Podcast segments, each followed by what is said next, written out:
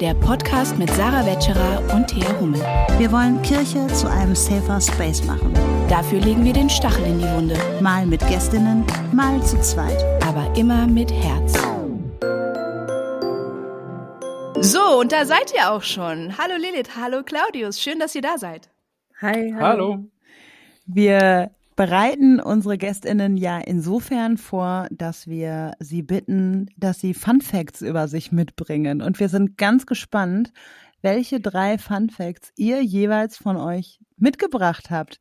Ähm, ihr dürft die jetzt entweder eine von euch anfangen oder wir machen es vielleicht abwechselnd, oder? Lilith, magst du mal beginnen? Mhm. Ja, also der ich habe letzte Nacht echt, ich, es war sehr heiß auch und ich habe wirklich lange wach gelegen und immer wenn ich aufgewacht bin, habe ich gedacht, was für ein Fun Fact über mich könnte ich erzählen. dann musste ich immer laut sagen, stopp, hör auf zu denken, wirklich. Und jetzt gerade ist mir einer eingefallen, der mir letzte Nacht gar nicht eingefallen ist. Ich habe mir wirklich schwer getan damit. Fun Fact, ich finde mich nicht so funny irgendwie so insgesamt. Deswegen, ne, an sich finde ich, denke ich so, ja, ist ja alles ganz normal und irgendwie langweilig.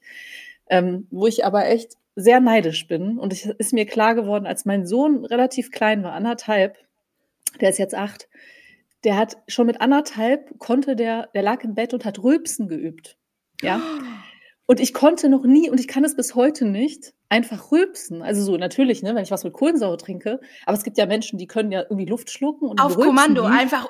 Äh, ja, total. Und ich bin schon immer neidisch. Das ist vielleicht ein Fun. Ich bin schon immer neidisch auf Menschen, die das können. Und ich lag neben diesem kleinen Wunder, meinem anderthalbjährigen Sohn, der lag. Rüp, rüp, rüp. Ich gedacht, geil. Okay, kann das jemand hier in der Runde? Kann auf Kommando rülpsen? Nein, nein, nein. Ihr könnt alle nicht auf Kommando rülpsen? Also, nein. was das, was das auch für eine Technik, ne? Man muss Kannst du das mal versuchen, Thea? Also, es ist ja ein Hörpodcast. Ich kann es nicht. Ich habe jetzt, ich habe jetzt. Aber dann gilt das ja quasi gar nicht als Funfact, wenn das hier niemand. Also ich doch, ich glaube, ich kann das. Doch, ich kenne Leute, die das können. Ich kann das ich kenne auch. Leute, die können, Leute, die können Leberwurstbrötchen rücken. Und zwar und zwar, ja, und genau, die können dann auch richtig so Wörter. Ja, das kann ich nicht. Und so. Boah. Doch, mein Sohn ist Die können bestimmt auch eine Augenbraue heben, oder? Das kann ich schon. Eine das ist, oh, wie cool. Da bin ich voll Aber neidisch. ich kann nur, ich kann nur. Das können jetzt echt die Hälfte die der Leute hier. Augenbraue. Okay, Claudius, äh, kannst du noch rülpsen? so eine Sache ist. No. Noch so eine Überhaupt Sache nicht. ist das ja mit der, mit der Zunge, ne? Die Zunge rollen, das können auch nur bestimmte Leute. Ja, das ist Wir ja machen das gerade. Ich, ne? Das ist so eine genetische Sache, wer das kann, ne, die Zunge so zu rollen. Und manche Leute können das nicht, ne? Kann ich Claudius auch nicht. Kannst du Oh, nicht? Claudius? weniger Menschen, ich die es nicht. nicht können, ne? Oh mein Gott. Guck mal, Ja, und ganz jetzt kommt nämlich mein selten. Fun Fact. Einer in ich vier nämlich- Menschen können nicht mit der Zunge rollen. okay, Entschuldigung, Claudius, bitte. Stimmt. Achtung. Ich habe nämlich es vergessen, mich vorzubereiten und ich dachte, okay, jetzt muss ich improvisieren. Und das Gute ist, dass hoffentlich Lilith weiter so vorlegen wird und ein Fun Fact bringt mich immer auf meinen. Ähm, du hast im Prinzip jetzt mir direkt Vorlage geliefert, Thea. Ich kann die Zunge nicht rollen, weil ich glaube, es gibt ja Roller und dann die äh, Nasenspitzler, nenne ich sie mal. Ich kann dafür mit meiner Zunge, Oh. Ui, ui, ui. ich Bis könnte theoretisch sogar meine Nase säubern von innen mit meiner Zunge. mhm. Krass, das ist so richtiger äh, Gene Simmons-Shit. Oh Mann. Das ist unglaublich. Oh, Leute, Schade, wir müssen darauf. sehen kann. Das, Wir nehmen schade, einen Videopodcast besser auf und dann zeigt Claudius, wer die Nase, ey, wie das viral ich geht. komme auf noch nicht YouTube, mal wenn du- halbwegs. Ich komme noch nicht mal halbwegs Claudius kann auch seine Zunge. zu meiner für unsere- Nasenspitze. Für unsere HörerInnen, Claudius kann nicht nur seine Nasenspitze berühren, er kann seine Zunge neben seine Nase legen. Ne? Habt ihr das gerade gesehen? Also Wahnsinn. Unglaublich. Unfassbar. Das ist richtig wow. Aber ins Ohr kommst du nicht, ne? Da musst du Äh, warte. Seht ihr's? Hä? Ach, das ist ja der Kopfhörer.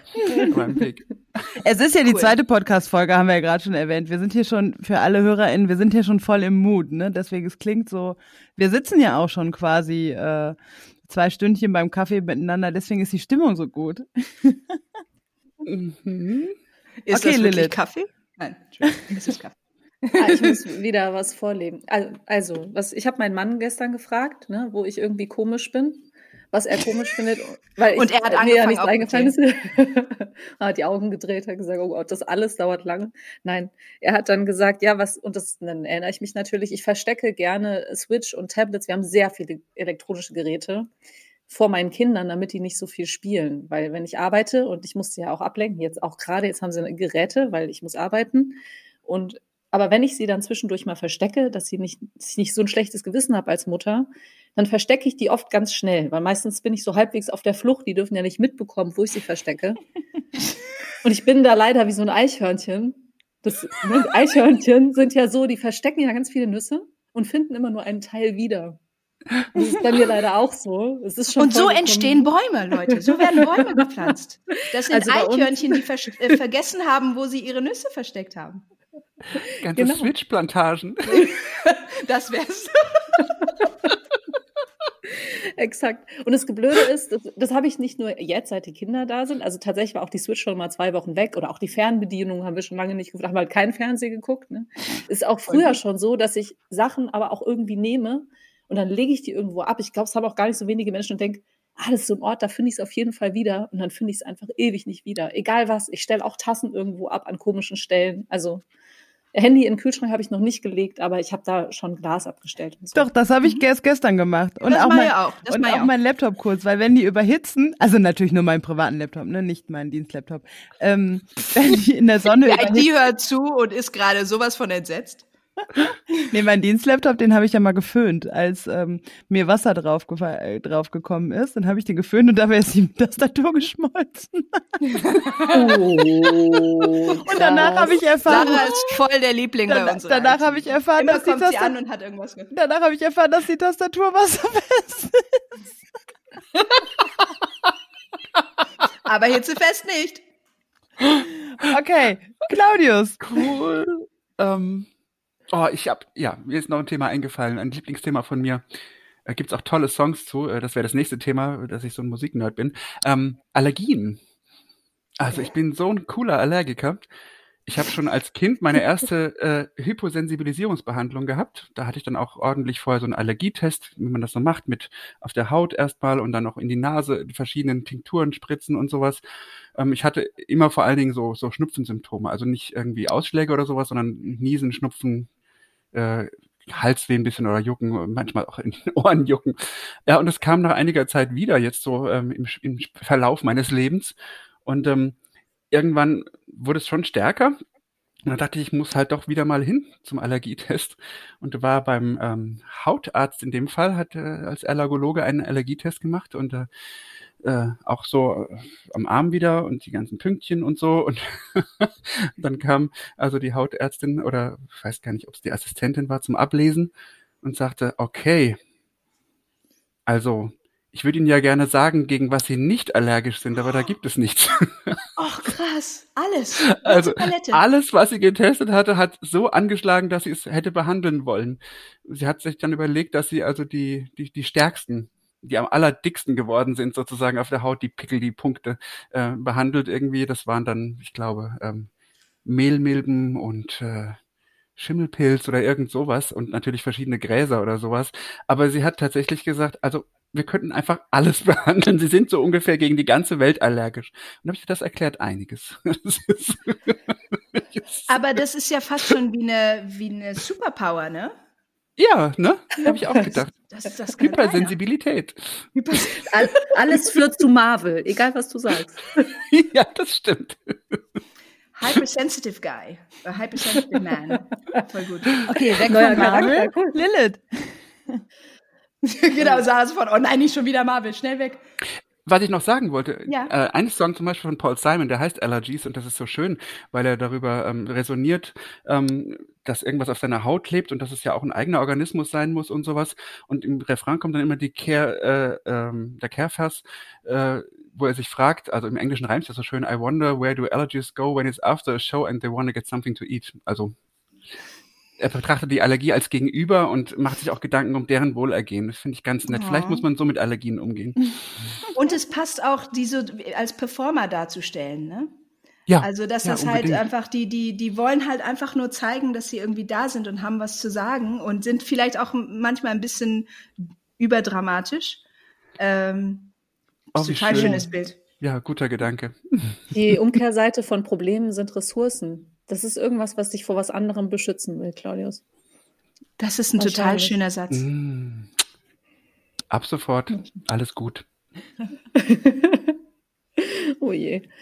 Also weiß nicht, ob das jetzt gar nicht so lustig, aber wenn meine Schwester und mein Schwager können von mir, wenn ich mit den Urlaub gemacht habe, nicht mehr hören, ich, ich bewege mich total gerne. Also ich gehe wahnsinnig gerne spazieren und laufe auch viel rum. Und wir haben, also als wir mal einen längeren Urlaub zusammen gemacht haben, dann waren wir am Anfang zusammen in Singapur. Wir sind den ganzen Tag rumgelaufen und abends haben die gesagt, wir fahren zu so einem Springbrunnen, so eine ganz riesige Fontäne. Und äh, dann habe ich gesagt, ihr, okay, ihr könnt mit der Bahn fahren, aber ich muss mich noch ein bisschen bewegen. Und seitdem ist dieses, ah, Lilith muss sich noch ein bisschen bewegen, ist so, dann grinsen sie sich immer an, weil ich das einfach immer sage, ich habe mich noch nicht genug, genug bewegt, ich muss mich noch bewegen. Das ist so ein Ding bei mir, wo sich meine Familie über mich lustig macht. Voll schön. Hast du so einen Schrittzähler an deinem Handgelenk? Nee, also jetzt mittlerweile, weil ich es geschenkt bekommen habe. Das, äh, ich habe das, glaube ich, schon mal erzählt. Mein Mann hat mir so eine Uhr geschenkt, ne, die das auch zählt und so eine Smartwatch. Und die hat er mir deshalb geschenkt, weil ich gesagt habe, er hat gefragt, wie findest du diese Uhr? Und habe ich gesagt, total blöd, ich brauche es überhaupt nicht, ich kann auch so Sport machen. Dann habe ich die gekriegt, da habe ich gesagt, wieso schenkst du mir sowas? Naja, weil alles, was du, was du möchtest, kaufst du dir ja. Deswegen habe ich dir was gekauft, was du nicht wolltest. Wie weise. Und wie auch, so, auch ein Fun Fact. Ja, äh, ich ich gucke es gar nicht nach, ehrlich gesagt, weil es mich ja eigentlich nicht interessiert. so. Ja, ich und vor allen Dingen, ich finde es auch gut, ich finde es auch gut, dass du sagst, ich entscheide, ob ich mich genug bewegt habe oder nicht und nicht dieses Ding an meinem Handgelenk. Das ist total, eine total, also das ist total empowered. Intrinsische Motivation. Ja, voll. Bis oben hin. Was Beneidenswert. Beneidenswert. Absolut beneidenswert. Okay, dann spontan. Hast du mir Gott sei Dank wieder ein gutes Stichwort gegeben, Lilith. Ähm, Bewegung. Ähm, Fun Fact über mich. Was man vielleicht so nicht denkt, wenn man mich und meinen gewaltigen Körper sieht, äh, dass ich eine Bewegung ganz besonders liebe, nämlich Bergsteigen. In jeglicher oh. Form, also bis hin zum, zum Klettern. Ähm, und meine beste Zeit hatte ich, als ich nach dem Volontariat beim Hessischen Rundfunk damals in der Journalistenausbildung ähm, den Klassiker gemacht habe, zu Fuß über die Alpen, also von Oberstdorf losgelaufen und dann ähm, drei, vier Wochen Zeit genommen, immer zwischendurch auch mal Pausen gemacht in Maran und in Bozen und sowas und bis zum Gardasee in Malcesine dann rausgekommen. Das war echt toll. Wow. Also das, ähm, ja, da bin ich unheimlich gerne in den Bergen. Das ist ein super schönes Stichwort gerade, Claudius, weil du über dein Volontariat gesprochen ja, hast. Ja, dachte ich auch. Hast du auch, hast ja, auch, hast ich auch. Ja, genau, weil das ist eine super Überleitung. Wir Mega. wollten euch nämlich als nächstes bitten, ein bisschen mehr über euch selbst zu erzählen. Vor allem, weil ihr direkt weitermachen, über, über euren Hintergrund auch. Ja, ähm, weil, ich, äh, also weil ihr habt ja eigentlich nicht so diese klassischen Churchy-Berufe. Und ähm, und wir dachten, es ist ja auch mal total spannend. Also man äh, sieht euch ja ab und zu mal in Reels bei Instagram und so, aber äh, so richtig prominent seid ihr als Personen eigentlich gar nicht, sondern ihr, ihr seid das Yeet-Netzwerk und macht das Yeet-Netzwerk prominent, aber man weiß so wenig, glaube ich, über euch. Und das ist jetzt hier mal die Chance, euch auch mal als Personen, Lilith und Claudius kennenzulernen. Mhm. Und wir wissen ja, das Team ist auch noch größer, aber ihr beide seid hier und ähm, auch mal so eure Lebensläufe, weil, also ich, ja. ich erinnere mich daran, dass so, wenn wir so in manchen Zoom-Meetings waren und ihr habt euch da mal so vorgestellt, ähm, ich bin da echt so in Staunen gekommen. Ich dachte, krass, das sind auch so ganz ja. andere Lebensläufe als so diese klassischen Churchy, ähm, ja, dann habe ich Theologie studiert oder ich habe noch Sozialpädagogik oder ne, und so weiter. Ne? Eltern waren PfarrerInnen. Ja gut, vielleicht ist das Obwohl, ja das könnte bei Ja, das kann ja auch sein, ne? ja, also, wollt ihr mal... Ja, Claudius zeigt schon auf sich selbst. so, ja. ein paar Sachen sind dann Claudius. doch irgendwie universell. Pfarrerskinder genau. sind irgendwie, ja, irgendwie kommt man nicht weg. Aber erzähl, gerne. Genau damit fing alles an, in ein Pfarrhaus reingeboren, in dem Fall mein Vater. Und ähm, Ach, es war ganz schön. Ähm, das äh, würde ich auch heute immer noch so weitergeben, dass es gut war, dass wir nie zu irgendwas gezwungen wurden als Kinder. Also weder in den Kindergottesdiensten noch ähm, zum Gemeindefest oder in den Familiengottesdienst oder sowas mitzugehen. Aber äh, vielfach äh, sind wir eben trotzdem mitgegangen und da hat natürlich ganz früh kirchliche, evangelische Sozialisation stattgefunden. Und ähm, ja, und auch dieses ganze Ding mit ähm, Pfarrerskind sein, also mit immer ein Stück weit öffentlich äh, sein, dass, also wenn das Telefon geklingelt hat, war es eben nicht unser Telefon, sondern erstmal das vom mhm. Pfarramt, weil es gab keine getrennten äh, Anschlüsse damals, erst recht keine Smartphones oder ähnliches. Äh, und wenn jemand an der Tür geklingelt hat, wollten die entweder zu uns oder eben zum Herrn Pfarrer und so. Und ähm, wenn ich in der Schule ein Schimpfwort benutzt habe, was ich eigentlich ganz gerne getan habe, äh, hieß es tatsächlich yeah. zu Anfangs von den KlassenkameradInnen, wie, du darfst fluchen, du bist doch ein Pfarrerskind, also auch diese ganzen Klischees und so. Genau, also das hat mich irgendwie und natürlich habe ich dann doch irgendwann äh, den Weg auch in das ehrenamtliche Engagement in der Kirche gefunden, also so als Jugend in der Jugendarbeit und äh, Konfi-HelferInnenarbeit und so und ähm, bin dann tatsächlich immer dabei geblieben, habe mein Zivi in der Kirchengemeinde gemacht, mein Zivildienst, das gab es ja damals noch, äh, ich durfte noch zwei Jahre fast machen ähm, und habe ähm, dort in dieser Gemeinde später auch im Kirchenvorstand mitgearbeitet und ja, also bin immer ehrenamtlich der Kirche treu geblieben und wusste aber auch gleich zu Anfang irgendwie das, was mein Vater ist, will ich nicht werden. Ich wollte nicht irgendwie das Gleiche sein. Das war also allein deswegen schon. Ich hatte aber auch keinen Bock, Latinum und Gräkum zu machen, um Theologie zu studieren. Und ich wollte eigentlich ganz früh schon immer, weil irgendwie meine meine Eigenschaften neugierig sein irgendwie zum Beruf machen und ähm, äh, wollte wusste eigentlich immer schon, dass ich Reporter werden will und ähm, ja, letztendlich habe ich studiert, äh, diverseste Fächer, also Politik, Soziologie, Germanistik, Psychologie und so ein Zeug, lauter Brotloses eben, Geisteswissenschaften und ähm, habe aber das Glück gehabt, ähm, beim Hessischen Rundfunk in Frankfurt äh, so quer einzusteigen und ganz viel Radio zu machen. Das war immer so mein Favorite Kino fürs Kopf, für den Kopf.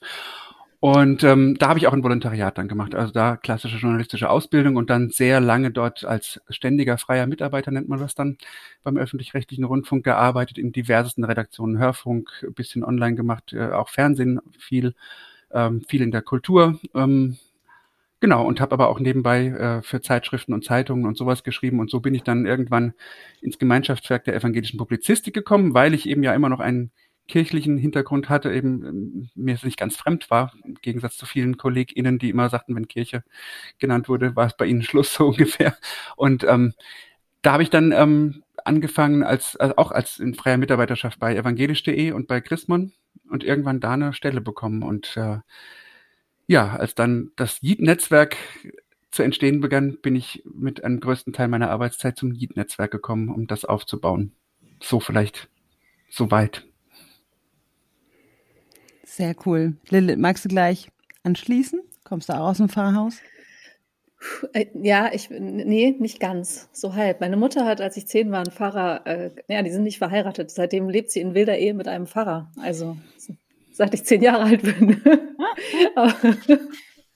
Noch so ein Fun Fact, ha? Ja. Kommen wir gar nicht mehr raus. Das klingt Stimmt. Vielleicht bist du doch Pfarrer. viel mehr Fun, als du denkst. Ja, tatsächlich, scheint so. Also die, ja, wo fange ich da an? Also natürlich, wenn wir jetzt über Sozialisation reden, dann ich war, ich bin ja, also ich bin 39 Jahre alt und also das heißt, ich bin auch in so einer Zeit aufgewachsen, wo es schon noch selbstverständlicher war, auch in die Kirche zu gehen. Das galt zumindest auch bei uns. Also ich war eigentlich fast jeden Sonntag im Kindergottesdienst in meiner Erinnerung. Und ich war da auch gerne. Und dann war das Konfirmation, das ging so über mit Mitarbeitern auch und Konfirmationsunterrichtsmitarbeiterin, Kuma, wie das hieß. Und ähm, ja, dann hat zwischenzeitlich Koma. ja meine Mutter, Kuma, nicht Koma, die Koma, die Koma-Säufer, genau. Aber Kirche, Kirche und die Abkürzung, ne? Das ist mmh, herrlich. Eigenes Thema, ja, schön. Mhm. Können andere Branchen aber auch, ne? VÖ, ja. Veröffentlichungsdatum, Claudius, ne? Mhm, die Journalisten. Ein Insider. Und bei uns gab's Radio also ich komme auch aus Hessen, HR, ich bin in Frankfurt geboren, am Main.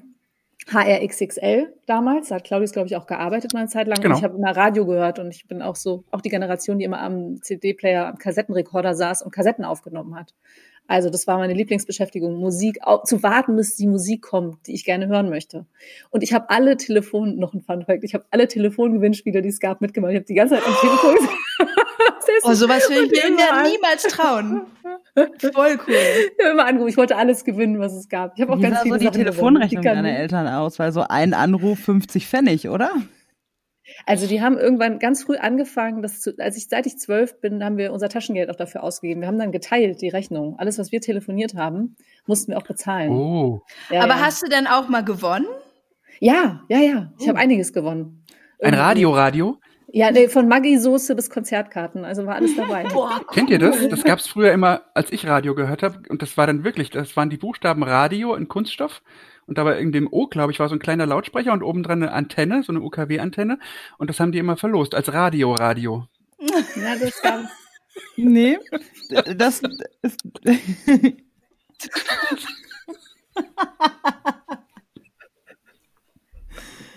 Ja, richtig cool. Claudius, du hast dein Alter noch gar nicht genannt. Lilith hat jetzt ihr Alter genannt. Vielleicht kommen wir dann dahinter, warum. Oder wie, wie alt bist du? Ähm, Ist das eine so indiskrete Frage? Musst du nicht beantworten. ist ganz rot geworden. Ja, das übrigens, äh, das können die werten HörerInnen auch nicht wissen. Ähm, ich sitze hier in meiner privaten Dachkammer im Homeoffice und äh, mittlerweile ist das Thermometer auf über 27 Grad geklettert, Ui. weil es letzte Nacht geregnet hat und wir nicht lüften konnten. Und jetzt ist die Sonne rumgekommen und liegt auf dem Dachfenster. Leute, meine Gesichtsfarbe wird immer roter, glaube ich. Ganz Also jetzt in der Dampfstau. Aber wir waren ja auch bei War gar nicht- Lebenslauf. Es war ja auch gar nicht die Frage nach dem Alter, sondern die Temperatur in der Dachkammer. Okay, Lilith, weiter. Irgendwas Schnell ablenken 27. von Bis Claudius. 27 Grad Celsius ist er. 27 Heiß. Heiß. Grad Celsius. Körpertemperatur. Ich habe ja gelernt, Sarahs Körpertemperatur liegt irgendwie bei 35. Das fand ich interessant. Ich habe es gleich gegoogelt. Es ist wohl normal zwischen 35,5 und 37,5. Das ist so die Schwankung bei Menschen. Ne? Ich wusste das gar nicht. Ich dachte, es ist bei allen gleich. So, deswegen sehr interessant. Ähm, mein Lebenslauf. Ach so, ich wollte dann genau, weil ich immer Radio gehört habe, habe ich gedacht, ah, das wäre doch was, weil mein, irgendwann haben meine Eltern gesagt, du musst dir mal überlegen, was du machen willst. ich gedacht, ja, ich höre den ganzen Tag Radio, dann mache ich halt Radio. Das wäre doch eigentlich cool, ne? Weil ich eh da schon dauernd mit denen beschäftigt bin. Die kannten mich ja auch schon alle quasi. Ähm, Ah, das ist die, die immer anruft. Peinlich. So, ja, und das habe ich tatsächlich dann, als ich 17 war, hat das evangelische, die evangelische Kirche in Hessen und Nassau eine Ausbildung ausgeschrieben. Radiotalente hieß die damals. Und dafür habe ich mich beworben. Und das war so, neben meinem Abitur habe ich dann anderthalb Jahre gelernt, Radio zu machen. Also war auch mit, hatte was, wieder was mit der Kirche zu tun. Und die haben mir gesagt, ja, wenn du Journalistin werden willst, dann musst du ganz viele Praktika machen, ist egal, was du studierst. Dann habe ich gedacht, gut, studiere ich was, was mich interessiert. Habe Politik und Volkswirtschaftslehre studiert in Köln und äh, bin ich auch weggezogen, weil mich ja alle kannten im Dorf, ne? Weil wenn die Mutter mit dem Pfarrer irgendwie zusammen ist, dann kennt dich halt auch jeder Mhm. im Dorf. So dann Mhm. irgendwie einmal betrunken irgendwo getaumelt auf dem Dorffest. Ah, das ist doch die Kleine von dem und der. So, ne? Dann habe ich gedacht, Mhm. ich darf hier auf gar keinen Fall bleiben. Also kleine Kirche, Dorf, schnell weg. Und Journalismus, große Welt. Anne Will war immer mein Vorbild, so eine tolle Frau im Fernsehen, ne? So, die so schlaue Fragen gestellt hat. Das wollte ich auch sein. Eine schlaue Frau, die tolle Fragen stellt. Und ja, dann habe ich ganz viele Praktika gemacht. Tatsächlich, bis ich dann meinen ersten Job hatte, hatte ich äh, 16 Praktika gemacht. Also ich habe meine ganzen Semesterferien verbraucht, damit immer Praktika zu machen. Für Mhm. Radio, Fernsehen, äh, Zeitungen, alles Mögliche. Und ich habe in Köln auch für den Kölner Stadtanzeiger geschrieben. Für Radio Köln, da habe ich zum Beispiel auch ein Praktikum gemacht. Und dann habe ich direkt nach dem Studium beim WDR in Wuppertal angefangen als Freie. Was sehr cool war, weil ich dann damit Geld verdienen konnte. Und dann kam ähm, die evangelische Journalistenschule fiel dann in diese Zeit, dass die dann einen Jahrgang ausgeschrieben hatten. Dann habe ich mich fürs Volontariat beworben, habe das gemacht in Berlin. Gibt's ja leider nicht mehr. Die evangelische Journalistenschule seit diesem Jahr nicht mehr. Und ja, dann nahm das alles so seinen Lauf. Ich war dann Fernsehredakteurin in Essen beim WDR und äh, dann bin ich schwanger geworden und ich wusste, ich muss nach Hause und ähm, dachte, ich muss den Rest meines Lebens stillen und darf nichts anderes mehr tun. Und dann habe ich bei evangelisch.de angerufen und gesagt, könnt ihr mir irgendwelche Schichten geben? Und es war auch, dass sie dann mir im Gemeinschaftswerk der evangelischen Publizistik auch tatsächlich, ne, ich durfte dann diese Frühschichten machen, auch sogar, da war ich im neunten Monat schwanger und habe dann immer morgens von fünf bis äh, halb neun oder wann das war, habe ich dann diese Schichten gemacht, weil ich so Panik hatte, wirklich, hätte das gar nicht machen müssen. Ich hatte so Panik davor, dass ich abhängig bin von einem Mann, obwohl ich doch eine Ausbildung habe. Mhm. Ich meine, es gibt den Vater der Kinder, ja. Ich bin mittlerweile sogar mit ihm verheiratet. Aber trotzdem ist es was, was so tief in mir steckt, dieses Gefühl, dass ich für mich selbst sorgen muss. Und sobald ich das nicht könnte, also dreht sich mir der Hals zu. Noch so ein Fun Fact. Ich kann, Das kann ich total gut Ein. Fun Fact nach Es wurde nächsten. mir auch eingetrichtert, es wurde mir auch eingetrichtert ohne Ende. Du musst selbstständig sein können. Du musst für dich äh, und deine Kinder sorgen können. Und äh, mach dich niemals abhängig von einem Mann. Zumindest Ja. finanziell. Emotional vielleicht auch nicht, aber zumindest finanziell darfst du dich nicht abhängig machen. Und das zum Beispiel, ich habe dann auch für die Frankfurter Rundschau geschrieben und die haben mir dann einen Vertrag gegeben und ich habe ja für die Regionalteile geschrieben, 25 Cent pro Zeile, dass ich das als angemessenes Honorar empfinde. Und ich war da irgendwie einen Tag unterwegs, äh, habe einen Artikel geschrieben und am Ende 50 Euro bekommen. Und tatsächlich bei uns im Haus zahlen sie nach Tarif und das war dann ausschlaggebend, dass ich gesagt habe, okay, evangelische Kirche, Gemeinschaftswerk der evangelischen Publizistik, richtig cool, wir werden nach Tarif bezahlt, ich habe eine Festanstellung bekommen. So, ne, dann war der andere, also WDR hat auch super gezahlt als Redakteurin, ist nur leider nicht in Hessen, da wo meine Mama auf die Kinder aufpasst. Aber das ist deswegen, es war, ich bin da gut aufgehoben gewesen sofort. Und das ist eigentlich bis heute so ja, und dann war ich bei evangelisch.de dann irgendwann Redakteurin, die haben mir dann eine Festanstellung ja geboten und dann jetzt bei Yeet seit zweieinhalb Jahren. Ja. Beide habt ihr jetzt eure tollen Lebensläufe damit äh, beendet, indem ihr gesagt habt, und jetzt sind wir bei Yeet. Und dann kam, wurde Yeet ins Leben gerufen und dann war ich bei Yeet. Äh, ich glaube, viele unserer HörerInnen können was mit äh, dem Begriff anfangen, mit dem Yeet-Netzwerk. Die Sarah ist ja auch äh, Mitglied in diesem Yeet-Netzwerk, aber vielleicht könnt ihr noch einmal kurz sagen, was ist das Yeet-Netzwerk? Claudius, fängst du an? Das Netzwerk versucht, das heißt ja im Untertitel das evangelische Content-Netzwerk, versucht CreatorInnen, die äh, über ihren Glauben auf Social Media kommunizieren, zu unterstützen und zu vernetzen. So in einem Satz. Und das ist ähm, eben so vielfältig, dass es tatsächlich ähm, ja äh, Aufwand machen kann. Also dass wir davon äh, genug Beschäftigung haben, wollte ich eigentlich sagen. Also keine Ahnung. Das geht von äh, Beratung jeder Art, also Formatentwicklung, Marketingberatung, äh, rechtliche äh, Beratung, Technikberatung. Das geht natürlich ähm, darüber, so versuchen Infrastruktur bereitzustellen, also ein Netzwerktreffen zu machen, einen Newsletter aufzusetzen, äh, einen Insta-Kanal, wo Inhalte der Leute weiter verbreitet werden, ein Podcast, äh, ne, den, den wir äh, zweimal im Monat rausbringen. Ähm, ja, genau, dann mit den Leuten Einzelkontakte und Beratungen, ähm, Zielgruppenarbeit, äh, Öffentlichkeitsarbeitsberatung äh, und, und, und Pressearbeit zu machen. Ähm, ja, was vergesse ich denn? Äh, das ist jetzt eine Website, was weiß ich. Also da kommt so viel zusammen. genau. Dann erzähle ich den lustigen Teil wieso wir Yeet genommen haben. Wir brauchten ja auch einen Namen. Das, also ich habe das jetzt schon häufiger erzählt, aber eure HörerInnen wissen das vielleicht nicht. Yeet im Urban Dictionary ist ja so eine Wortschöpfung. Also jemand hat einen Dunking geworfen, Basketball versenkt und hat sich voll gefreut. Das ist so eine Mischung zwischen Yeah und Yes. Also so ein freudiges Yes. Und wir haben gesagt, weil Amen heißt ja auch so ein Nachdruck. Und deswegen ist Yeet unser neues Amen, haben wir gesagt. Weil es so eine schöne Bestätigung ist. Also wir haben so viel mit dem Wort auch rumgespielt. Es ist eigentlich ein Geräusch. Es ist, genau. das ist richtig cool und ich finde auch, es wäre richtig mutig von euch, einen Begriff zu wählen, der nicht irgendwann außer Mode kommt, weil zum Beispiel keiner sagt heutzutage noch unironisch YOLO. Und das war mal so richtig cool. Aber als ich meiner 17-jährigen Tochter erzählt habe, ja, die sind, äh, da, und da ist halt dieses Yeet-Netzwerk, sie so, die heißen Yeet? Und da habe ich ihr so ein bisschen erklärt, was ihr seid. Und die so, boah, wie cool. Also die fand das richtig, oh. richtig cool. Und deswegen kann ich euch sagen, äh, dieser Begriff Yeet ist auch immer noch cool. Und wird es, glaube ich, auch bleiben. Vielleicht, weil er nicht allzu verbraucht ist. Und es ist einfach, ihr habt damit einfach so ein, äh, das war einfach so ein, ja, habt ihr super gewählt, muss ich einfach sagen. Das Lustige, auf dem Jugendkirchentag in Gernsheim waren wir gerade von der EKHN, also vor ein paar Wochen. Und dann lief Sari und ich wollten uns gerade ein Eis kaufen. Es war so ultra heiß, 37 Grad, ja. Und dann sind wir weggegangen, wir gehen uns kurz ein Eis kaufen, weil es war kaum jemand da. Und auf einmal liefen so fünf Jugendliche, da hinten ist Yeet und rannten über den Platz. Und Sari und ich so, oh Gott, kein Eis. Und wir so, oh, ihr kennt uns, wie schön nee, wir kennen euch nicht, aber das Wort. das Wort, die finden das so cool, die Kids. Wirklich, total der hatte ein T-Shirt, der hatte ein T-Shirt mit der Worterklärung aus dem Urban Dictionary. So. Deswegen, erst habe ich mich geschmeichelt gefühlt, habe ich gedacht, na gut, ist auch in Ordnung, wenn ihr das Wort kennt und euch darüber Aber freut. wir nehmen es, ja. ja, wir nehmen alles, was wir kriegen können. Also mit dem Namen habt ihr schon mal alles richtig gemacht und ähm, mit dem Konzept ja scheinbar auch. Aber was meint ihr denn, warum ist es wichtig, dass Kirche auf Social Media ist? Das ist ja so euer täglich Brot. Also Kirche sollte überall da sein, wo Menschen sind. Deswegen auch da auf Social Media ist die Kurzantwort.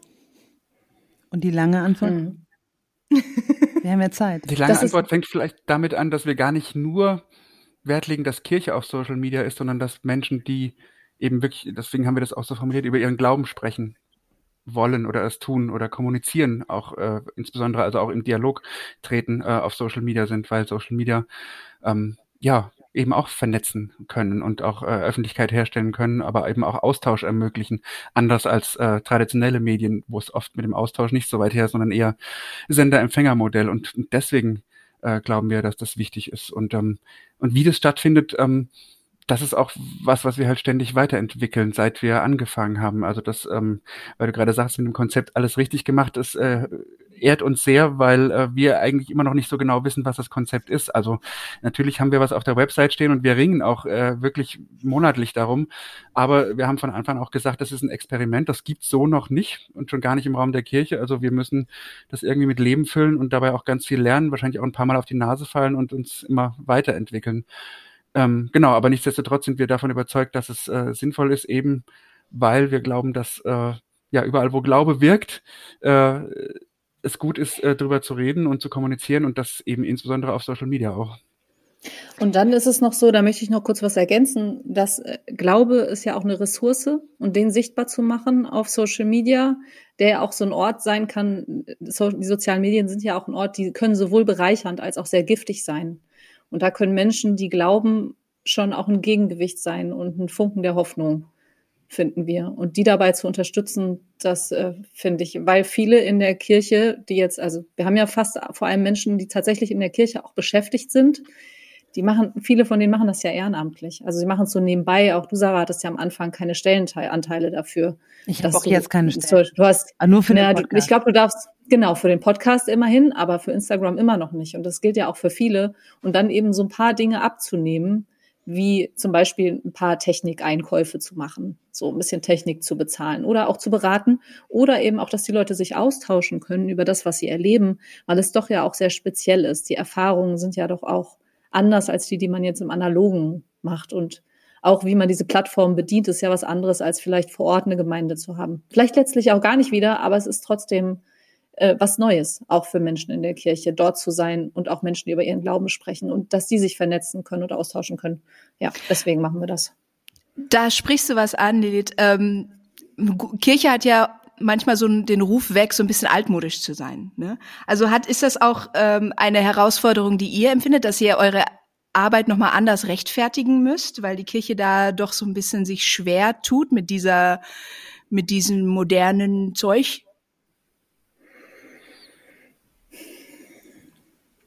Durchaus. Also, ja, ja. ja, oder? Also ähm, es gibt diese zwei Richtungen, in die wir immer was erleben. Einerseits, dass wir auf große Skepsis stoßen, dass es ähm, auch Analysen gibt, wo Leute sagen, ihr könnt doch nicht Theologie auf einen Post oder drei Sätze bringen. Das kann gar nicht funktionieren. Das ist eine Verknappung der Botschaft. Das, ähm, und ihr könnt auch den christlichen Glauben nicht den Algorithmen anpassen. Also da läuft was schief. Das muss, wenn dann andersrum sein, so ungefähr. Und es gibt Menschen, die ähm, sagen, nee, da entsteht was Neues. Da entstehen neue Gemeindeformen, neue Formen, Glauben zu leben die schließen ganz andere Menschen mit ein, die haben ganz andere Möglichkeiten. Das hat auch, es gibt ein anderes Leben durch die Digitalisierung, deswegen gibt es auch anderes Glauben, Glaubensleben. Ähm, und das, ähm, also eine der, der Richtungen, in die wir da gehen, ist zum Beispiel, dass wir uns erforschen lassen, beziehungsweise mitarbeiten an einem Forschungsprojekt der Uni Zürich, die genau das aus diesem Grund deswegen auch in den Fokus nimmt, weil sie sagen, da entstehen äh, neue Formen, die noch gar nicht beschrieben sind so und da haben natürlich auch neue Chancen. Also ja. Das ist ja auch spannend. Also das Ganze auch nochmal wissenschaftlich dann ähm, auch sich selbst auch hinterfragen zu lassen, beziehungsweise da auch nochmal dem auf die Spur zu kommen zu wollen. Hm. Ich bin ähm, jetzt gerade, Entschuldigung, noch gerade bei der Eingangsfrage mit dem Rechtfertigen, mhm. weil uns ist natürlich also nicht mehr rechtfertigen, dass wir Social Media machen müssen. Das war ja auch der Auftrag mit diesem Mietnetzwerk, dass das Gemeinschaftswerk der evangelischen Publizistik, was präsent ist als Nachrichtenagentur, als Magazin, als Website, als ähm, Serviceleistung für Gemeinden, die Te Bilder und Texte anbieten und alles Mögliche und ZDF-Fernsehgottesdienste und ARD-Fernsehgottesdienste bei uns äh, gemacht werden oder betreut werden und auch fürs Radio. Also wir haben ja alle diese Medien und die sozialen Medien haben eben gefehlt. Deswegen für das Gemeinschaftswerk der evangelischen Publizistik war das klar, da fehlt ein Medium und wir müssen das bedienen als Plattform. Da müssen wir uns nach innen nicht so sehr rechtfertigen. In die Kirchenhierarchien hinein schon. Das geht dann natürlich wieder auch um Geld und um Macht und auch um eine Überforderung und Angst vor der neuen Lebenswelt, die ja jetzt uns alle irgendwie seit 15 Jahren auf einmal so krass an Tempo gewonnen hat. Also ich habe erst seit 2011 ein Smartphone tatsächlich, also erst seit elf Jahren. Da hatte ich mein erstes Smartphone gekauft. Das ist ja überhaupt gar nicht lange, ja. Also auch auf mein Leben gesehen ist es ja fast nur ein Viertel davon und für die anderen ist es dann ja noch weniger. Und das auch zu verstehen und diese Plattformen zu verstehen und so, das ist, ich glaube, da ist auch viel Abwehr deswegen. Weil für so eine Jahrtausende alte Institution, die sich oder Jahrhunderte alte Institution, da haben einfach Leute irgendwie Angst vor dem, was da ist, weil sie es nicht verstehen. Und da leisten wir viel Erklärungsarbeit. Vielleicht nicht Rechtfertigungsarbeit, aber so Erklärung. Ja.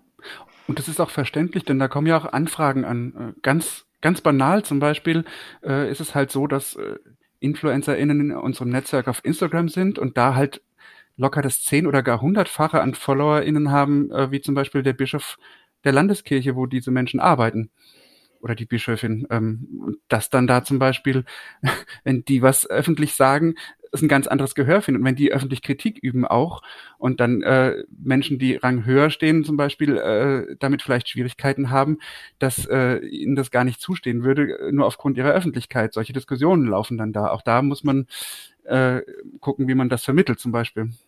Würdet ihr sagen, dass sich dadurch auch tatsächliche Machtverhältnisse verschieben und umdrehen? Also wie du es vielleicht vorhin auch beschrieben hast im Heat-Podcast, Sarah, dass ja Dinge sichtbar gemacht werden. Und dadurch können andere Dinge sichtbar gemacht werden. Mhm. Und das ist ja Macht immer manchmal zuträglich, manchmal nicht, je nachdem, was sichtbar gemacht wird und was kontrolliert werden kann. Das ist ja auch eine Herausforderung für unsere Demokratie allgemein. Also wenn nicht mehr so ein paar Medien einfach nur Meinung machen können, sondern eben die sozialen Medien. Und das Gleiche gilt natürlich auch für die Kirche, die zweitgrößter Arbeitgeber genauso eine, so eine Institution ist, so eine große alte ist genauso betroffen. Also das Thema Deutungshoheit macht. Wer hat was zu sagen? Wer wird gehört? Ja, klar. Und würdet ihr sagen, dass ähm, die digitale Kirche denn auch diverser ist als die analoge Kirche, wenn jetzt da auch Perspektiven sichtbar gemacht werden? Würdet ihr sagen, merkt ihr da einen Unterschied ähm, zu dem, was, was man das, so analog beobachtet?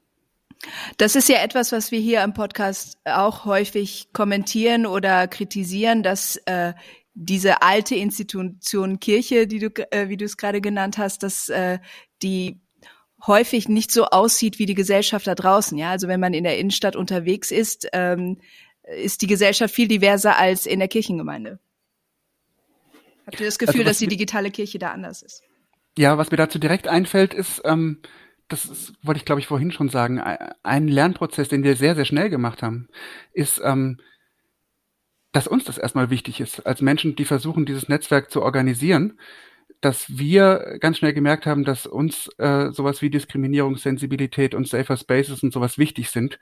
Und ich kann das tatsächlich aus meiner Sicht noch nicht auf die gesamte digitale Kirche ausdehnen, weil das ja so ein schwierig zu definierender Begriff ist. Ähm, es gibt ja durchaus CreatorInnen äh, in diversen Social-Media-Kanälen, insbesondere auf YouTube oder auf Instagram, die aus einer frommeren äh, Glaubensecke kommen oder einer anderen Denomination, die ganz anders ticken als die allermeisten unserer Netzwerkmitglieder und die ganz große Schwierigkeiten haben mit Homosexualität zum Beispiel oder so. Und das ähm, äh, haben wir ganz schnell gemerkt, dass das für uns konstituierend dazugehört, dass wir da ein anderes Bild von, von Glaubensleben ähm, unterstützen wollen, auf jeden Fall. Was die digitale Kirche aber auf jeden Fall ist, wenn wir sie jetzt so auf Instagram und YouTube beziehen und auf TikTok, sie ist jünger als die analoge Kirche. Und dann nochmal vielleicht zu dem Thema Machtumkehr. Da haben jüngere Menschen was zu sagen, die sogar in den ersten Berufsjahren sind im Vikariat oder im Theologiestudium. Das, was Claudius auch sagte, die werden dann mehr dort gehört von ihrer Generation, von ihren Peers, als die Alten sich das jetzt vielleicht wünschen, die noch an mhm. den Hebeln der Macht sitzen. Deswegen, ich glaube auch, dass ähm, Anna-Nicole Heinrich Präses der Synode werden konnte, hat auch mit digitale Kirche was zu tun. Dass Josephine Teske im EKD-Rat ist, hat was mit digitale Kirche zu tun. Also diese digitale Kirche beeinflusst auch langsam unsere Strukturen, weil das nämlich durchaus auch erkannt wird von den Leuten, die da sind, dass da eine Relevanz dahinter ist.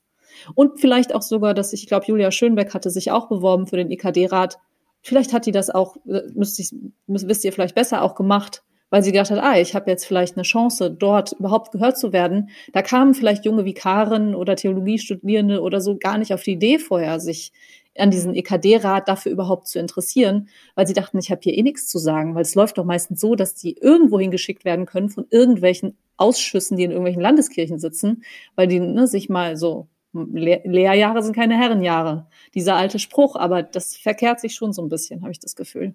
Mhm. Und, und ernster nehmen. Also nicht als, ne, dass die jetzt alle hochmütig sind, weil sie jetzt denken, ah, endlich habe ich was. Nein, aber Gott sei Dank haben sie was zu sagen. Also Gott sei Dank werden jüngere Menschen jetzt mehr gehört und auch, vielleicht, das kommt vielleicht auch durch die sozialen Medien, dieses Gewohntsein zu kommentieren zu dürfen.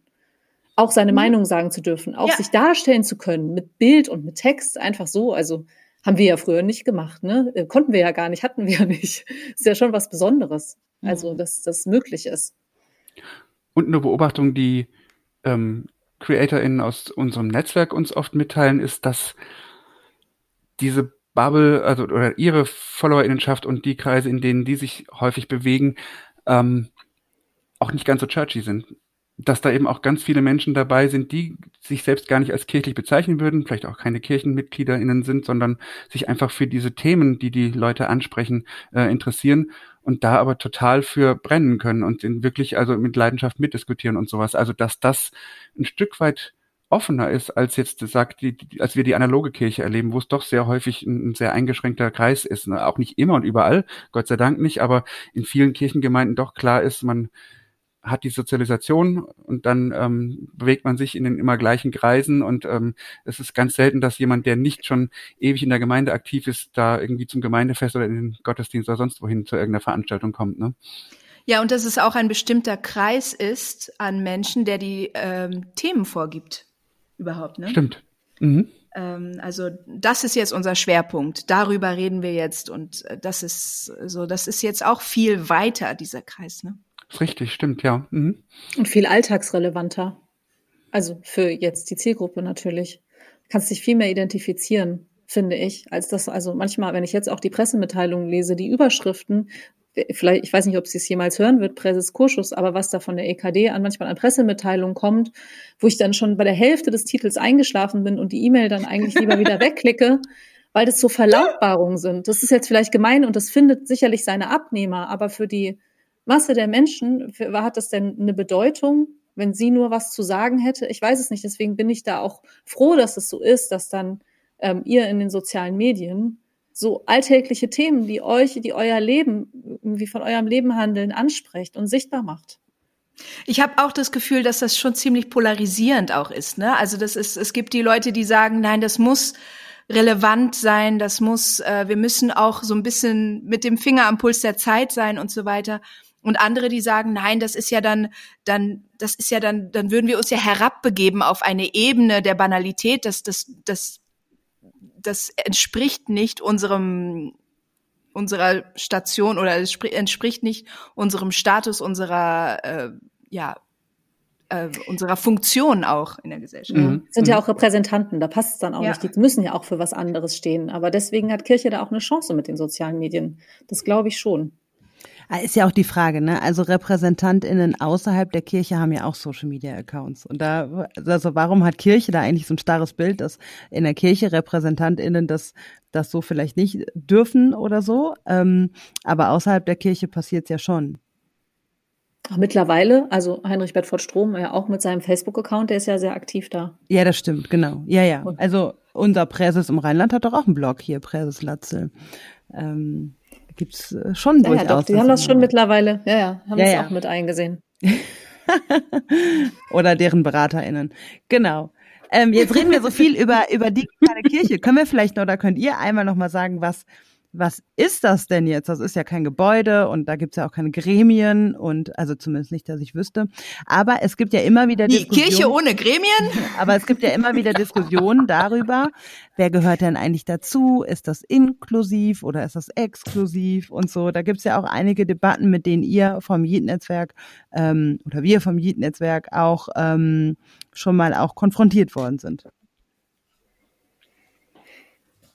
Jeder gehört dazu, der den Hashtag benutzt, würde ich sagen. Und das ist ja ursprünglich ein Hashtag gewesen, der auf Twitter benutzt worden ist, um zusammenzufinden. Und der hat sich dann, ist jetzt auch in Instagram wird er auch benutzt. Ich weiß gar nicht, wie viel in TikTok wahrscheinlich auch, wird er auch benutzt und auf Facebook möglicherweise. Das weiß ich gar nicht. Da hänge ich nicht mehr so rum auf Facebook, schon länger nicht mehr. Aber das sind Leute, die sich irgendwie für evangelische und katholische Kirche interessieren und ihre Themen im Netz veröffentlichen.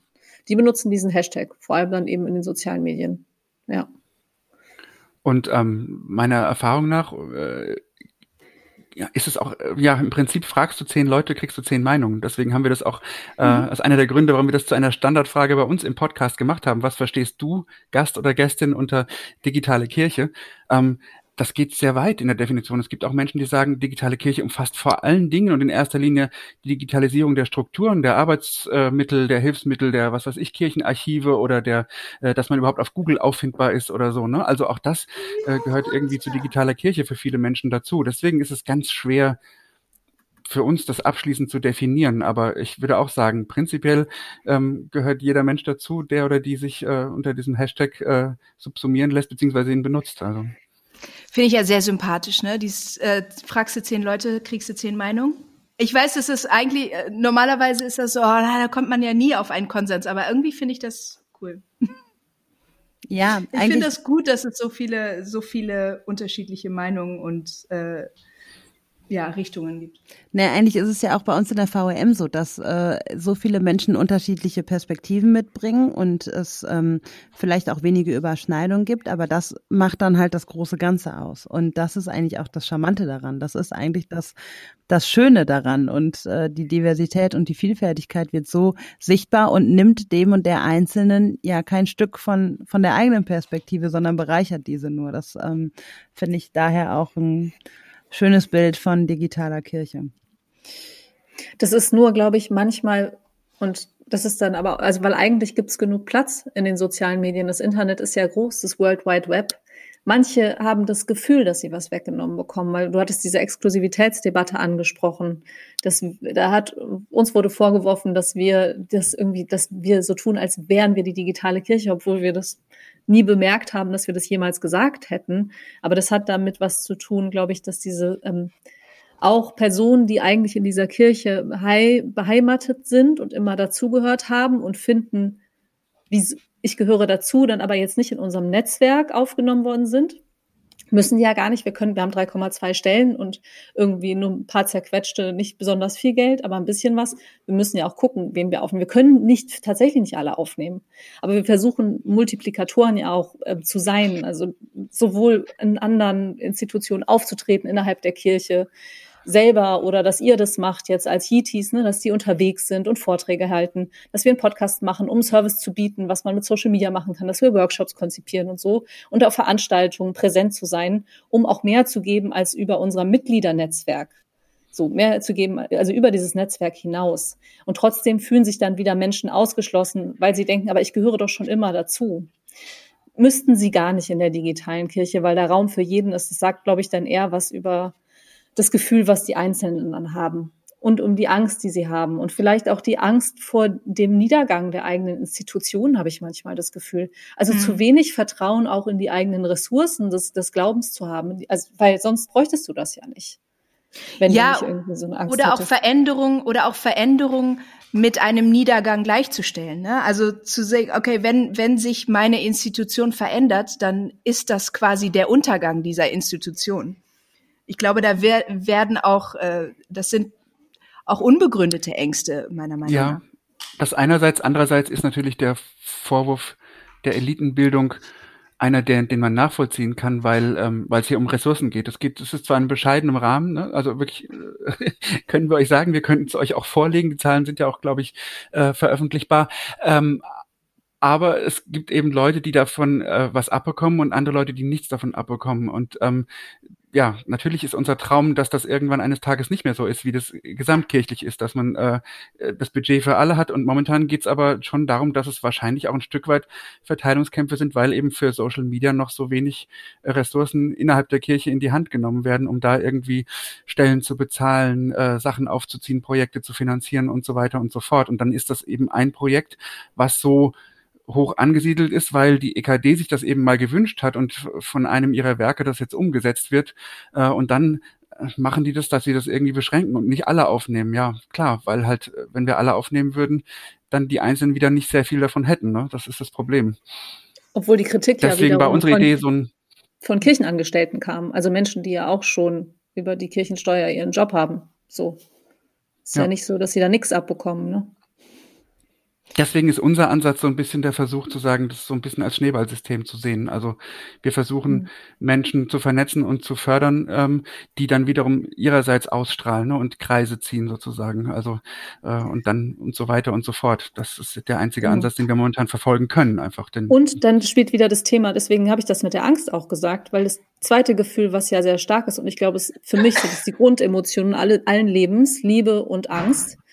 Wir nehmen tatsächlich Leute auf, die eine große Liebe und Leidenschaft zu diesem Thema haben, die mit großer Liebe und Leidenschaft in den sozialen Medien über ihren Glauben sprechen. Die wollen wir unterstützen und nicht die, die ängstlich damit sind und die irgendwie unsicher sind, weil wir möchten ja, dass das ausstrahlt. So, das ist, wir, also wir haben ja Kriterien, nach denen wir aussuchen. So, das muss natürlich auch so ein bisschen journalistische Standards müssen von vornherein auch da sein, nicht Bild-Text scheren und die müssen nicht zu viele Rechtschreibfehler. Das wäre irgendwie blöd für die evangelische Publizistik so und äh, müssen Verständnis haben für die Plattform, weil wir ja keine Journalistenschule sind, die alles von vornherein so beibringen kann. Und dann eben das Wichtige ist die Leidenschaft, auch wichtig, weil dieses Engagement ja weitgehend ehrenamtlich ist. Wir können da ja niemand haben, der dann sofort schlapp, schlapp macht, zumindest nicht, wenn wir das dann so bewerten, weil wir wollen ja Leute, die ausstrahlen können. Die leuchten von innen. Jid, ne, das Geräusch. Nachdruck und Freude ist das ja so eine freudige Bestätigung. Das ist ja schon so ein leidenschaftliches Wort. Und das ist ein Netzwerk. Bisher haben wir echt so viele leidenschaftliche Menschen im Netzwerk, so viele tolle, die von innen strahlen. Und darüber bin ich so glücklich, wirklich. So viele Menschen, die strahlen und das tun sie ja auch. Ähm nicht nur um über ihren Glauben zu reden, sondern viele sind ja auch politisch, also auch durch ähm, durch ihren Einsatz ähm, gegen Diskriminierung jeglicher Form und sind aktivistisch unterwegs. Und ähm, da würde mich mal jetzt eure journalistische Meinung interessieren. Ähm, ob, also darüber haben wir, glaube ich, auch schon mal ähm, gesprochen. In, in irgendeinem Zoom, in dem wir mal waren, glaube ich. Äh, ob es notwendig ist, oder ob es auch eine Chance ist in Social Media, dass Menschen über ihre eigene Betroffenheit sprechen. Oder, also im, beim Thema Rassismus gibt es zum Beispiel diesen Ausdruck Racism Porn. Muss ich unbedingt erzählen, was mir an Rassismus passiert ist, um äh, Rassismus zu beweisen? Oder ähm, lenke ich damit vielleicht auch ab und ähm, wir reden dann mehr über persönliche Betroffenheit und heben es nicht auf die strukturelle Ebene, denn Rassismus ist ein strukturelles Problem, genauso wie Queerfeindlichkeit oder Ableismus auch strukturelle Probleme und Unterdrückungssysteme sind. Es geht ja gar nicht nur um, also Individualität ist ein Teil dessen oder ein Symptom dessen, aber es geht um das Strukturelle. Und ähm, würdet ihr sagen, dass es also aus journalistischer Perspektive kenne ich das zum Beispiel, dass Menschen mich dann auch häufig in Interviews fragen und haben sie da mal ein Beispiel oder so. Ähm, ist das unbedingt notwendig und ist das auch die Chance bei Social Media, dass Leute eben auch über persönliche Betroffenheit reden oder inwiefern ist es dann auch schwierig, es auf die strukturelle Ebene zu heben? War jetzt ein bisschen durcheinander meine Frage. Ähm, ich glaube, aber ich habe es verstanden. Ach, Gott sei Dank. Glaube ich. alle Hörer ich glaube, es auch verstanden. also ich glaube, antworten zu können, dass es auf keinen Fall notwendig ist, aber dass es innerhalb medialer Logiken förderlich ist in der Regel. Und das, so würde ich das auch halten wollen. Also ich würde niemandem sagen, äh, du musst jetzt das so oder so machen und du kannst nur äh, was erreichen, indem du ähm, eigene Betroffenheit, eigene Beispiele aus deinem eigenen Leben bringst und hier und diese und jene Geschichte erzählst, weil die kommt gut an da draußen. Aber ich kann sagen, wenn du merkst, dass dir das liegt und dass das ähm, für dich okay ist, äh, darüber zu sprechen und dir das ähm, ein Anliegen ist, äh, könnte es sein, dass du damit viele Leute abholst, weil sie sich identifizieren können, weil sie sich selbst darin spiegeln können, weil das ähm, eine Erfahrung ist, dass in Medien, bestimmten Medien es gut äh, äh, funktioniert, bestimmte Bilder und Geschichten zu benutzen. Vielleicht wird so ein Schuh draus. Funktioniert es auch ohne? Ohne Geschichten, mhm. Identifikation, auf einer Bildungsveranstaltung vielleicht. Mhm. Aber dann hast du ja auch einen gewissen Erfahrungsschatz, der dahinter liegt. Also ich weiß nicht, wie es euch geht, aber die besten Dozenten und Dozentinnen sind immer die für mich gewesen und bis heute, die Geschichten erzählen. Und die erzählen ja vielleicht nicht nur Geschichten über sich, sondern es kann ja auch eine ein bisschen abstraktere Geschichte von zwei Personen sein oder von einer Gruppe von Personen. Aber für uns Menschen muss es doch was sein, womit wir uns identifizieren können, damit wir Mitgefühl empfinden können und auch den den notwendigen, notwendige Motivation auch handeln zu wollen. Weil nur das blanke, du musst jetzt aber das und das machen, das löst bei mir ja eigentlich nichts aus. Also, weil wenn ich nicht weiß, wieso ich das machen sollte, weil ich das in meinem Leben selbst gar nicht sehe, vielleicht, einen blinden Fleck vielleicht auch habe und es ist auch in meiner Realität gar nicht stattfindet, dann kann ich das nicht nachvollziehen. Aber wenn dann zum Beispiel, ich höre sehr gerne ähm, die buddhistische Lehrerin Tara Brach, ja, und die erzählt immer so wundervolle Geschichten. Und wenn die dann erzählt, wie sie irgendwie so einen jungen Mann am Anfang ihres Studiums kennengelernt hat, der, dem sind ganz viele Bücher runtergefallen, dann hilft sie ihm, die aufzuheben, obwohl sie erst keinen Bock hatte, dann macht sie das doch. Und als die beiden dann abstehen, die werden dann Freunde, ja. Eigentlich hatte sie ganz viel vor, hat gedacht, oh, ich habe gar keine Zeit, ihm zu helfen. Dann macht sie es doch und am der Abschlussfeier ihres Studiums steht er auf der Bühne und sagt, dass ich heute hier stehe, das verdanke ich Tara, meiner Freundin, weil die mir an diesem einen Tag geholfen hat, die Bücher aufzuheben. Wir kannten uns gar nicht. Ich habe diese Bücher mitgenommen, weil ich nicht meine, nicht wollte, dass meine Mutter meinen Spind ausräumen wollte, weil ich hatte mir fest vorgenommen, mich an diesem Tag umzubringen. So. Und dann läuft mir eine Gänsehaut irgendwie über den Rücken, weil ich denke, krass, was für, wenn du, das ist ja, beschreiben wollte sie, lächelt doch mal einen Menschen einfach an. Seid doch einfach mal hilfsbereit. Geht doch mal raus und seid hilfsbereit und ne, dann, dann kriegt ihr ein Lächeln zurück. So, dieses lächle jemand an, die Welt lächelt dann zurück das ist okay, das ist auf so einer abstrakten Ebene und dann ist es ein Abreißkalenderspruch, aber wenn du so eine Geschichte dazu hast, dann denkst du, krass. Und jetzt ganz oft, wenn irgendwas passiert, ne, wie oft ich dann an diese Geschichte denken muss. Eine Geschichte von zwei Menschen, die jetzt gar nicht, ich kenne die ja beide nicht, ja, aber wie viel das mit mir macht. Und das ist auch die Funktionsweise, wie A, unser Gehirn funktioniert, deswegen nutzt es ja auch die Werbung, aber wie wir auch als Menschen funktionieren. Was auch Liebe deinen Nächsten steckt da ja auch drin. Wenn du dich jemand nah fühlst, dann erst kannst du diese Person lieben, auch wenn du dich dir selbst auch erst nah fühlst, aber auch anderen. Nur dann. Und du kannst jemand nur nah sein, wenn du was von jemandem weißt. So. Und das mit den Geschichten, ich meine, Jesus hat das ja auch schon gemacht mit den Gleichnissen. Ne? Und ich glaube, es ist auch so ein bisschen die Frage, welche Motivation dahinter steckt. Also ist das jetzt so was Sensationsgeiles, wo man einfach nur möglichst viele Klicks oder die höheren Einschaltquoten haben will? Oder ist das, äh, möchte man damit auch andere äh, berühren und, und ähm, Verständnis ähm, schaffen für etwas, indem man es anschaulicher macht. Das ist ja aber auch ein Thema, ne? Ihr habt gerade gesagt, ähm, mit Yeet wollt ihr auch eben was Positives ähm, auch bei Social Media ähm, auch nochmal auch vertreten und so. Und ich merke schon, dass ähm, bei mir zum Beispiel, bei meinem Account, wenn irgendwas Sensationsgeiles passiert, und das ist dann meistens eher negativ, ähm, dann habe ich besonders viele Klicks. Wenn man einfach was Schönes postet, ähm, dann ist es auch manchmal auch schwieriger, oder? Würdet ihr das auch so sehen? Also Social Media funktioniert ja teilweise so über so über Sensationsgeilheit oder wo könnte da auch die Chance liegen oder gibt es äh, eine Chance, wo seht ihr die, dass wir ähm, digitale Kirche mit positiven ähm, positiven Content ähm, auch attraktiv gestalten können und funktioniert das da auch mit mehr Klicks und wenn ja, dann wo? Also aus unserer Beratungspraxis, sage ich mal, würde ich jetzt so antworten, dass es eine Frage ist, ähm, wie gut man seine Zielgruppe kennt. Also sowas wie Sensationsgeilheit, also äh, Tränenunfall, äh, Splatterblut und Hass und was weiß ich was, äh, funktioniert immer, weil es Emotionen triggert. Und das funktioniert relativ übergreifend, ist aber auch äh, nicht besonders nachhaltig und ein bisschen schal, sag ich mal.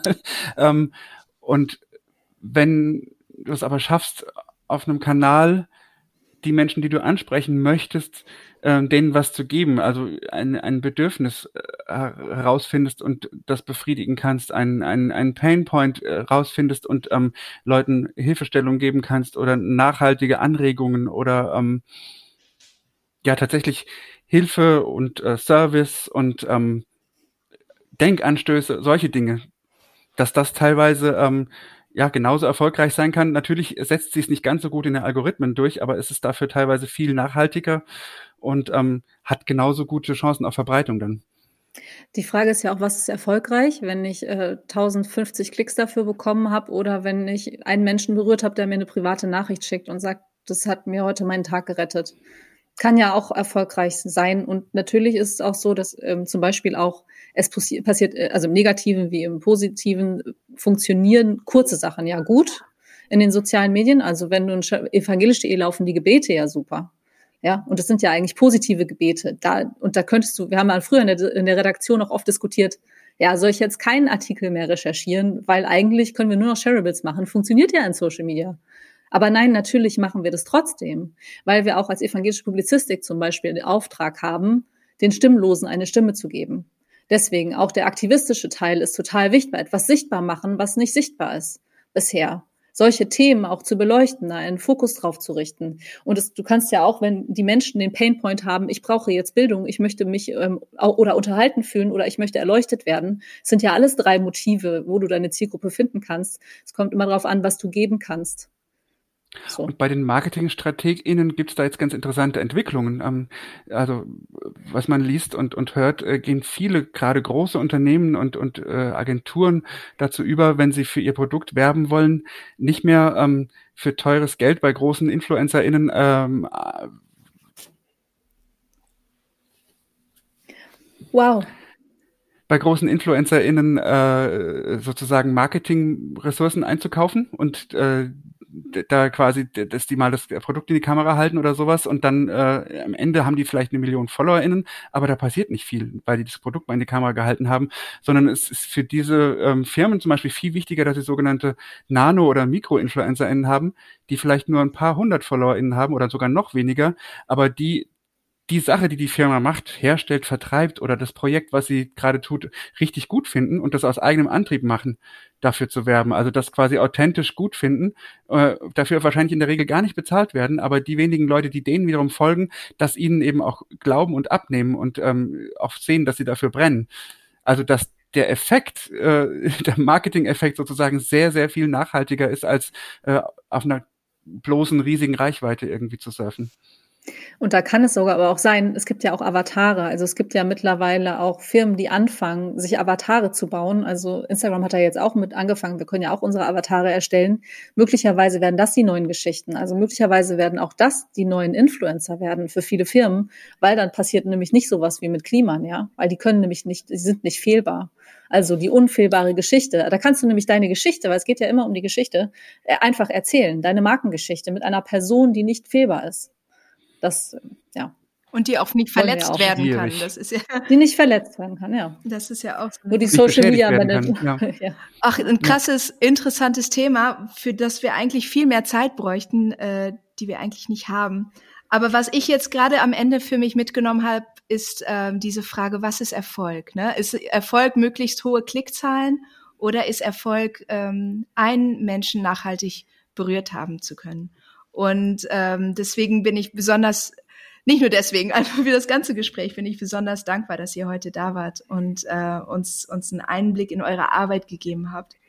Und dass wir euch auch und ihr euch sichtbar gemacht habt mal. Also mhm. ähm, vielen lieben Dank auch für alles äh, Persönliche, was ihr geteilt habt, ähm, für alle Einblicke in eure, Ab in eure Arbeit, aber auch in eure Fun Facts und ähm, für alles Lachen. Vielen lieben Dank und an alle HörerInnen. Schön, dass ihr bis zum Ende wieder zugehört habt. Toll, dass ihr da seid.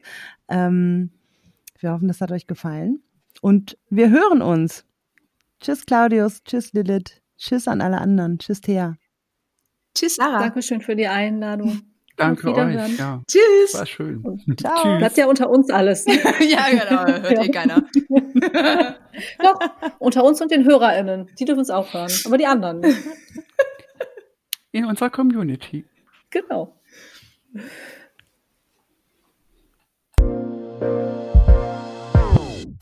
Dies war ein Podcast der Vereinten Evangelischen Mission.